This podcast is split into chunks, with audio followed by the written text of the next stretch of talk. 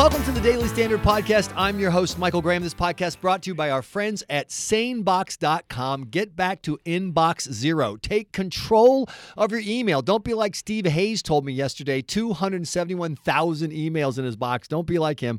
I'll tell you how. Plus, I have a great deal for you coming up later in the podcast. Of course, it's Friday. That means it's the Crystal Clear podcast. Hang on, I got to close the window. Whenever Bill Kristol is on the podcast, the rioters gather outside. It's like having Ann Coulter on the show, Bill. Well, that's the highest compliment you could possibly pay me, Michael. I'm really flattered. I've, I've actually been on college campuses quite a lot this last these last few months, mm-hmm. and without too much event. I was attacked ten years ago with a pie at Earlham College. Needless Wait, to stop, say, stop right there. I want you to save that story. I want to hear the Bill Kristol pie story. This is really? going to be. I'm very excited. I was kind of moving on from that. And, but no, that's no, okay chance, if you want to stick on that. This is a humiliate Bill Kristol podcast every Friday. That's they okay. Are, that's okay. And as the as the rocks keep hitting the window, yeah, we'll hope that it holds up for us. And I do want to talk to you about that issue of free speech. Uh, Howard Dean, who could have been the Democratic nominee very easily, if not for a bad moment, said in public this week that hate speech is not free speech. So I want to ask you about all those things. But let's start with the, this week and foreign policy front and center again, and some interesting moments. If you combine the talk about the Iran deal with General Mattis meeting for the first time with uh, Prime Minister Netanyahu in Israel and everything that's happened in between, the tough talk from President Trump saying things like North Korea needs to behave. Once again, we talked about this last week. This is a different moment for foreign policy than I think uh, folks who are not fans of Trump like you expected. Am I right? Yeah, I think so. One has the feeling that you're getting a sort of a Trumpy version mm-hmm. Of a Mattis, uh, McMaster, Tillerson Nikki Haley foreign policy. It's not quite the way I would do some of the things, and some of the things he does are a little silly. I mean, sending a tweet uh, uh, after the French terror terror attack in Paris, sort of saying, "Oh, you guys got to get hold on this. This is going to affect your election." Is that really appropriate for an American president? And is he supporting Le Pen? Incidentally, I guess maybe he is. That's that's unfortunate if that's the case. Having said all that, a lot of the policies are are reasonable and tough in a pretty good way. We'll see. Mm-hmm. Now the execution is obviously we're just we're just very very much beginning down this road, but it's a better road, I think, than it seemed to be two months ago. I keep coming back to the replacement of Flynn by McMaster as National Security Advisor. Everyone I've talked to this week who's on the inside or talking to people on the inside stresses how important that is. The McMaster, Tillerson, Mattis team has some arguments among themselves, as you'd expect, some differences. Sure. But a real professional, serious team. And the other thing I would say, and this is my editorial this week in the magazine, I mean, just thinking about foreign policy this week, I, I wasn't really planning to write about Obama. He hasn't been in my consciousness, particularly in the last couple of months. I mean, Trump inherited, the Trump administration inherited a very bad situation. Obama's foreign policy was really bad. People are not, you know, we sort of have moved on. Obama was right. the past, and we kind of just have assimilated it, as you have to in a way, what he did. But the degree to which he worsened America's position in the world, in every part of the world, every adversary, really almost without exception, is stronger than they were when they when Obama took over. Every friend is more doubtful of America, American resolve. The red line's only the you know the most evident sort of example right. of his weakness and failing to follow through. You surge in Afghanistan and then you withdraw and just fritter away the gains and also make people think, well, they're not serious. You know, he did something for domestic reasons to look like he was trying to win. I mean, it really did a huge. Well, Obama Crimea, left us in a Crimea, very, Ukraine. Right. So right Crimea, there. he inherited. I mean, yeah, Crimea. Right. So it's a good example. I mean, Bush made some mistakes. Putin was already moving in 08. He did Georgia and invaded Georgia. But again, think of Ukraine, the, the much greater magnitude.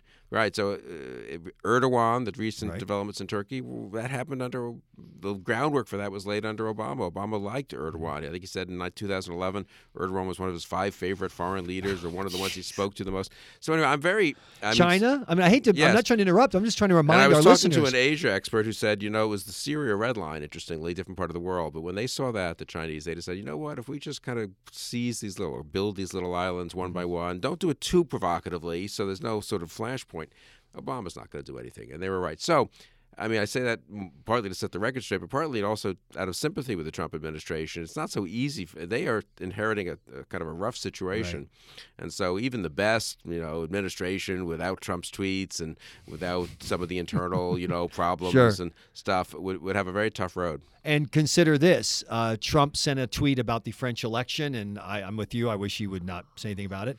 But who was just on TV on a phone conference call with one of the French candidates during the election. They're voting this weekend, former President Obama. And I, you know, I do a radio show in Ireland every week via satellite, and the host is definitely typical European, Euroweenie, liberal, a little more conservative, but you know, he that's his.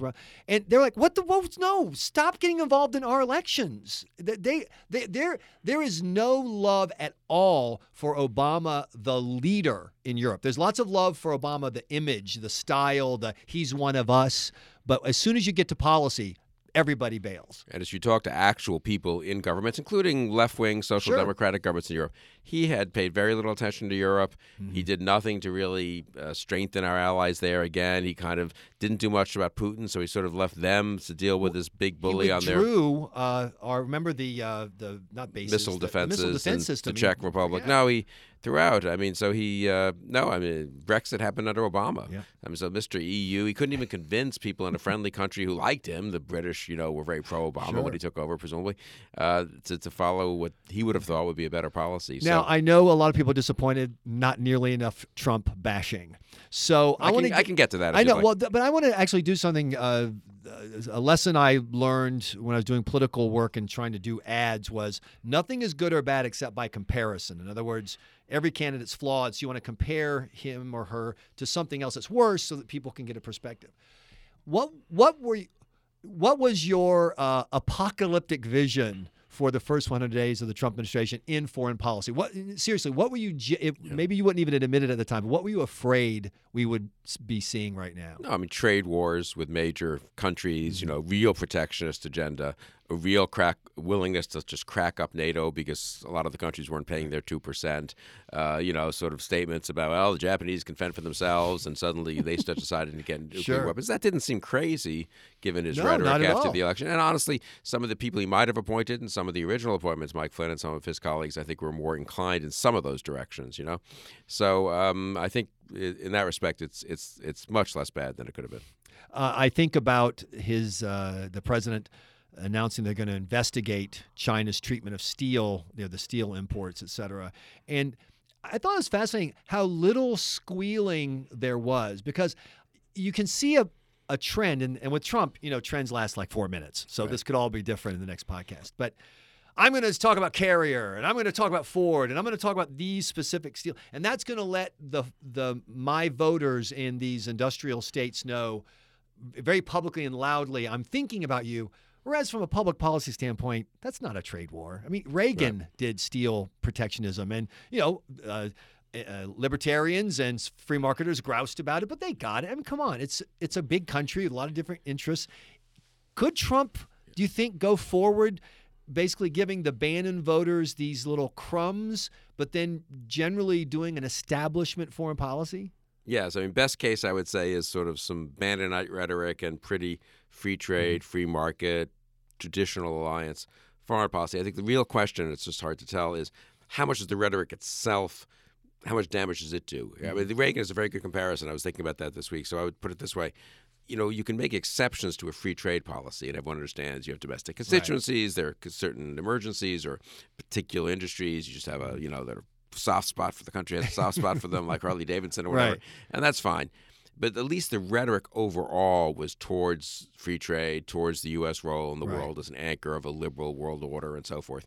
If the rhetoric is sort of in the other direction, how much do people abroad say, well, you know, deep mm-hmm. down he's still not destroying the world trading system? And how much do they say, how much do some local protectionists, you know, say, well, you know what, mm-hmm. they're doing protectionism, why don't we do protectionism? So I think it's it's hard to know how much damage you can do with some of this rhetoric. I agree, although the Salena Zito answer, our colleague from the Washington Examiner, is don't make them, you know, his supporters take him uh, seriously, but not literally, and his critics take him literally, but right. not seriously. So I almost wonder if his rhetoric isn't measured just by, and, and I'm not saying this is right or wrong, I'm just trying to figure it out. It seems like his rhetoric is measured by a completely different metric. Well, I think his voters are voting for Trump. They were not voting for Trumpism nearly as right. much. I mean, I, I think they want they wanted an attitude that was anti-establishment, anti-policies of the last eight years, but also the last 20 years and the last 40 years in some ways. And in some respects, they were right to be mm-hmm. critical of some of the results of those 20 and 40 years.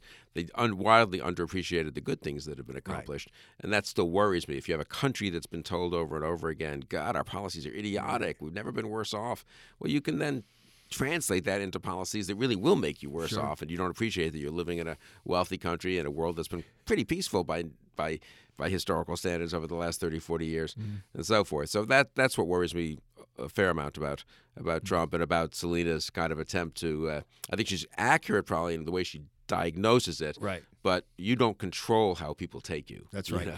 Uh, but I do know some uh, people who were happy to hear this talk about steel and uh, Ford, et cetera.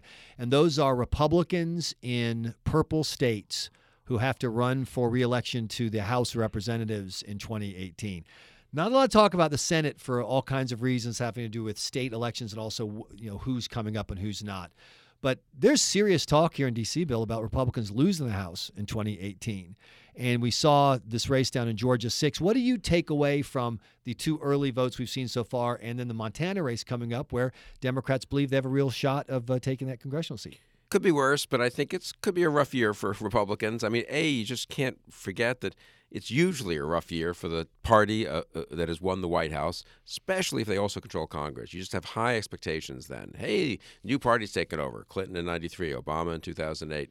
Um, they already control Congress, but with bigger majorities under Obama, and now Trump in 2016 already control Congress, but you know they held it somewhat surprisingly. Trump won. They're going to change everything.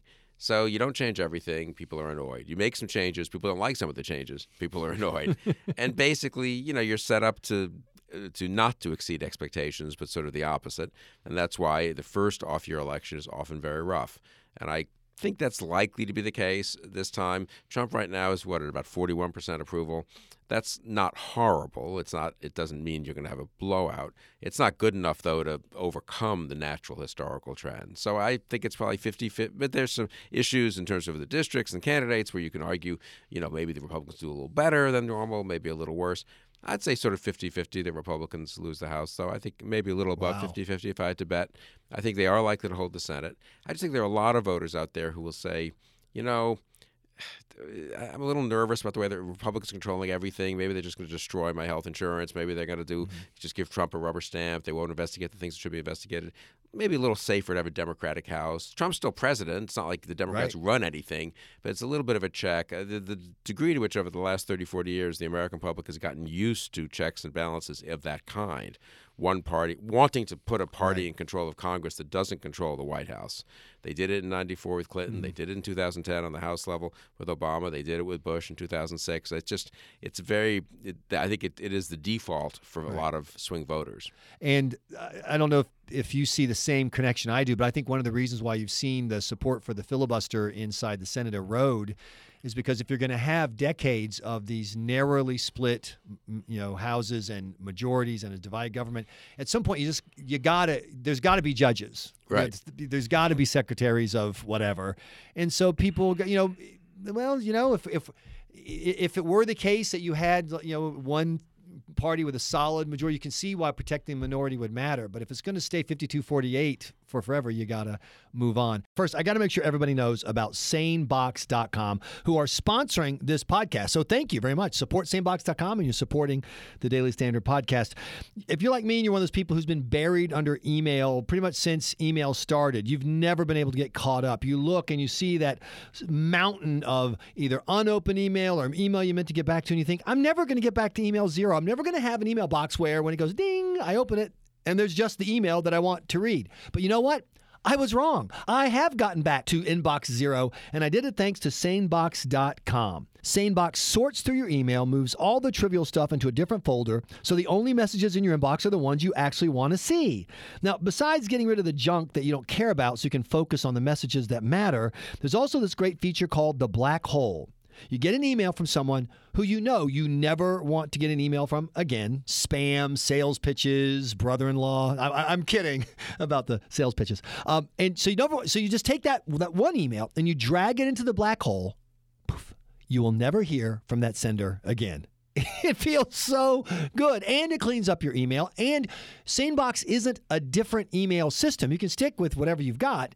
It kind of it goes on top of your email to manage your email for you and get you back to inbox zero. And you can try it right now for free for two weeks by going to sanebox.com slash weekly standard. But it's better than that because you try it for two weeks and, and if you decide to buy it, you get a $25 bonus because you went through sanebox.com slash weekly standard. S A N E B O X, sanebox.com slash weekly standard. Okay, Bill. What, what do you think the strategy, if you were talking to a Republican in a purple district about what should I be doing between now and 2018 to help me get back in Congress, what would your recommendations be? You know, I think it's genuinely tough. I mean, obviously, I'm not really pro Trump, so I would sort of say, hey, distance yourself from Trump. But the truth is, you can end, end up getting uh, whipsawed that way Right. too. The Trump voters are going to audit you. If you really want to check on Trump, you still prefer a Democrat, right? So why do you vote for some Republican who's not pro-Trump? You can end up with the worst of both worlds. I guess I would make the kind of just obvious recommendation: have your own identity as much as you can. It's hard for House members, especially if they're in some big suburban. Take that Atlanta district. You're in the Atlanta media market. How much are you going to get covered on television? Yep. If you're the congressman from Georgia Six, there were three, four congressmen, I'm guessing, in the Atlanta media Oh, more market. than maybe that. five, six. Yeah. Yes, uh, and there's two senators, and there's you know governors, and there's all kinds of stuff going on. So how do you you pick one issue? Maybe you become sort of a crusader on something that's a little bipartisan. Right. You find one Democrat to work with, and you introduce legislation to prevent United Sure. From you know dragging people off airplanes. You know, you know that kind of thing, and you sort of try to make it be a little makes the election a little more about you. Right. I do think if I were a Republican congressman in a purple district, especially an upscale district like that Georgia one or Fairfax County where I live, um, where which wasn't very pro-Trump anyway among the Republicans, I'd be nervous about 2018 being simply a referendum on Trump. It's going to be a referendum on Trump to some degree, Right. but you try to separate yourself a little bit from that. the lesson I took away, and I used to when I ran campaigns, all I did were primaries. That was my pretty much. I mean, that was my wheelhouse, and I was fascinated. Karen uh, Handel, who is just between us, a terrible candidate. She's just whatever whatever the Q factor is that people just want. She has the opposite. She's like Mitt Romney. She has the opposite of that, and so she's lost two races. Now she's the Republican nominee. But what happened at the end is that Trump, he set aside the fact that she was not particularly Trumpy. He set aside the fact that the district went for Rubio in the Republican primary. He set all that aside, and he's he said in the last couple of days, I've got to stick in the Trump turbocharge and just get the whole Republican, you know, just p- give it a boost. And that's, I, you could make the case that's the only reason Republicans kept the Democrat under 50% is they had a surge on election day, a big surge, big turnout among Republicans. And I honestly believe that you could be a Republican out just bashing Trump like every day. And in 2018, he's going to say, I need Republicans. And so he's going to stick in that nitrous oxide. Is that what the guys who Yeah, drive the right, cars? you right, stick the nitrous in and zoom. I think that Trump power, that punch is going to be there for you no matter what. So just play your local politics. If you're in a pro Trump seat, fine. Anti Trump seat, fine. Because I don't think Trump can afford to say, I'm not going to back that guy over there in Virginia because he needs every Republican he can get. And the anti-Trump forces are certainly coming out. They're not Exactly. like, not going to come out if Trump doesn't tweet, I suppose. So you could argue, you know, you, might as well have him energize his people. I, I sort of agree with that. I wonder if in Georgia, if that candidate had actually lived in the district, you know, had gone Yeah. to the trouble of renting an apartment three months ago. Had asked his girlfriend to marry him sometime in the past 12 yeah, years. Yeah, exactly. I mean, I don't know. You know, that could have been three percent of the vote, right? I mean, just you know, the less politically uh, attuned voters who just think, "Geez, really? He doesn't even live in the district," you know. So um, maybe Republicans got a little lucky too. Although you could argue he is the ultimate millennial candidate. Yes. still living on someone's sofa, you know, no commitment, and scared of words. This is a new thing for me. A few years ago, I wrote a book called Redneck Nation How the South Really Won the War, and it's about how all the bad ideas of the Jim Crow South had become the dominant ideas of the American left. And the chapter on free speech was my favorite chapter to write because the parallels were just so obvious. And I the the chapter starts with Mario Savio in Berkeley and how it was the birthplace of the free speech movement. That if Savio showed up today, they would drag him off campus, beat him, and throw him out. When did free speech become anathema to the American left? It's terrible, and it's terrible that so many of the campuses are, you know, dominated by it. uh, Dominated by, but they have enough of that part of the American left on it that they can actually stop people like Charles Murray and Heather Mac Donald, two people I'm proud of uh, having uh, had as contributors occasionally to the Weekly Standard, and they're friends of mine, and serious social scientists. I mean, no one should be disrupted, obviously, unless it's genuinely, you know, uh, incitements to violence or something like that. Uh, so even if you're Ann Coulter, you should be uh, able to speak. But it's particularly appalling, I, I, one has to say, when it's Charles Murray and Heather Mac Donald, who are genuinely part of the intellectual discourse Mm-hmm. of this country at a university level. People who whose works are taken seriously by you know their colleagues and are refuted or not refuted in social science classes. They can't speak. I mean, it really is terrible. You know, it's, I hadn't thought about your book and about the southern, you know, the sort Right. of the Well, just so you know, down south, our motto is if you can't say something nice, drink. and I could never hold my tongue or my liquor, and so I was always in trouble. No, but you know, you're, it's really a good point. I think, uh, as I recall, I don't remember this history that well. Before the Civil War, Southern states didn't. Obviously, there were slave states, Right. but they tried to pass laws and did pass laws at the state level that prohibited even advocating That's right. against mm-hmm. slavery. You know, I mean, it was they they understood in a certain way, you might say, that just letting people have free speech on that mm-hmm. issue endangered the peculiar institution, and that is now the attitude of our campuses. Almost literally, letting people even say certain things endangers this safe space, endangers this dogma. God forbid anyone should question whether I don't know the genders are mm-hmm. entirely identical or you know uh, I- whatever it is. I don't even know what people are upset about these days. Heather Mac Donald wants to be tough on crime. She thinks it's great for. She thinks the reduction in mm-hmm. crime rate has been good for all Americans, including especially perhaps mm-hmm. minorities who are most the victims of crime. She's studied police behavior a ton. What's the objection to her speaking? Well, the objection they're speaking is that when these bad people with their bad opinions show up, they create danger. And you mentioned the South before the Civil War, but what I discovered when I was researching the book is uh, when the freedom riders and other activists were arrested in the 40s, 50s, and 60s, they were violating laws against basically disorder. Your presence, your opinions create disorder. So, in other words, the same tool that the Jim Crow South used to silence people. Well, we, we love free speech. We're all for free speech. It's just too disruptive. It's too. You're, we're protecting you Yeah, by putting you in jail, Dr. King. That's exactly the strategy of the left. But I want to get back. You ignored my first question. When did the left abandon free speech? When did that happen that they decided that opinions were dangerous? As Governor uh, uh, uh, Howard Dean said, hate speech is not free speech. It's remarkable. The ACLU, which is echoing there, spent 30, when I studied con law 30, 40 years Mm-hmm. ago, it was the opposite. The ACLU was very concerned to say that even conduct Exactly. is symbolic speech. And the most hateful speech, you know, has to be protected. I'm not saying they were right or wrong. They may have Mm-hmm. been right to, to be push the 1st Amendment further than it had gone previously in American constitutional law. But it is an amazing reversal. I don't know. You tell me when they started. But I, I, want to make your Jim Crow point even, I think it's a very good point. And really, when you think about the South, what was it? it they had a guilty conscience Yes, exactly. right? And I think that's true here too. Mm-hmm. I think it's the progressives who kind of know deep down they've created this huge castle in the air of phony, you know, Right. Mm-hmm. beliefs about so many issues, and they're slightly terrified that they could be challenged. Yeah. And they also don't spend much time being challenged. And you know this because you almost got a pie in the face over it. I, I don't think the typical liberal understands what it's like to be a conservative in the media, academic, you know, that environment where every day it's eight to one, nine to one, and you're surrounded by people who think they're right about everything, which of course can't be true because I, Michael Graham, am right, Right. about everything. Um, and they challenge you all the time. You show up prepared. These hothouse flowers at Berkeley or Wellesley, Alice Lloyd, great piece in the Weekly Standard about this. They almost never encounter opinions with which they don't agree, and they, like you said, they're they they get afraid. Then they need a safe space to run to. Which So tell us about the pie. It's terrible about that. That higher education of all places is the home of this, the place where you're supposed to right. challenge your dogmas, your opinions. Now I spoke at Earlham, which is a Quaker school in Eastern Indiana, actually in Mike Pence's congressional district. I remember that because he called me after this incident and had a nice talk. And some, I don't know, I was like the demonstration of how open-minded they were. I was. It was during the Iraq War, and I was going to defend the Iraq War, and it was a pleasant visit. I taught a class. I had uh, met with the, you know the students in political science. I did it at the president's house. Everyone was very nice, and then I gave this talk, and this kid rushed the stage and threw some pie at me. It wasn't it didn't do any great. I mean, it kind of ruined a suit I was wearing, and I wiped it off and kept on speaking, and uh, it, no, no great damage was done. But it it is. Um, it was just kind of comical that at a Quaker college that so so doesn't believe in any kind of violence and was so proud really. And I say this, I mean, they were nice people. I feel bad for them. They, they they were so proud that they were having this diversity of opinion for you know one guy on campus during the year who, who agreed with about fifty percent of the American public. Right. You know, it's like the um, and then of course it gets ruined by this pie throwing. Okay, and now the question everyone who's listening wants to know: What kind of pie? And was it any Yeah, it was some big fluffy pie. so wasn't like the- Boston cream Cre- type oh, thing. Yeah, yeah. okay. So it didn't hurt. That was good.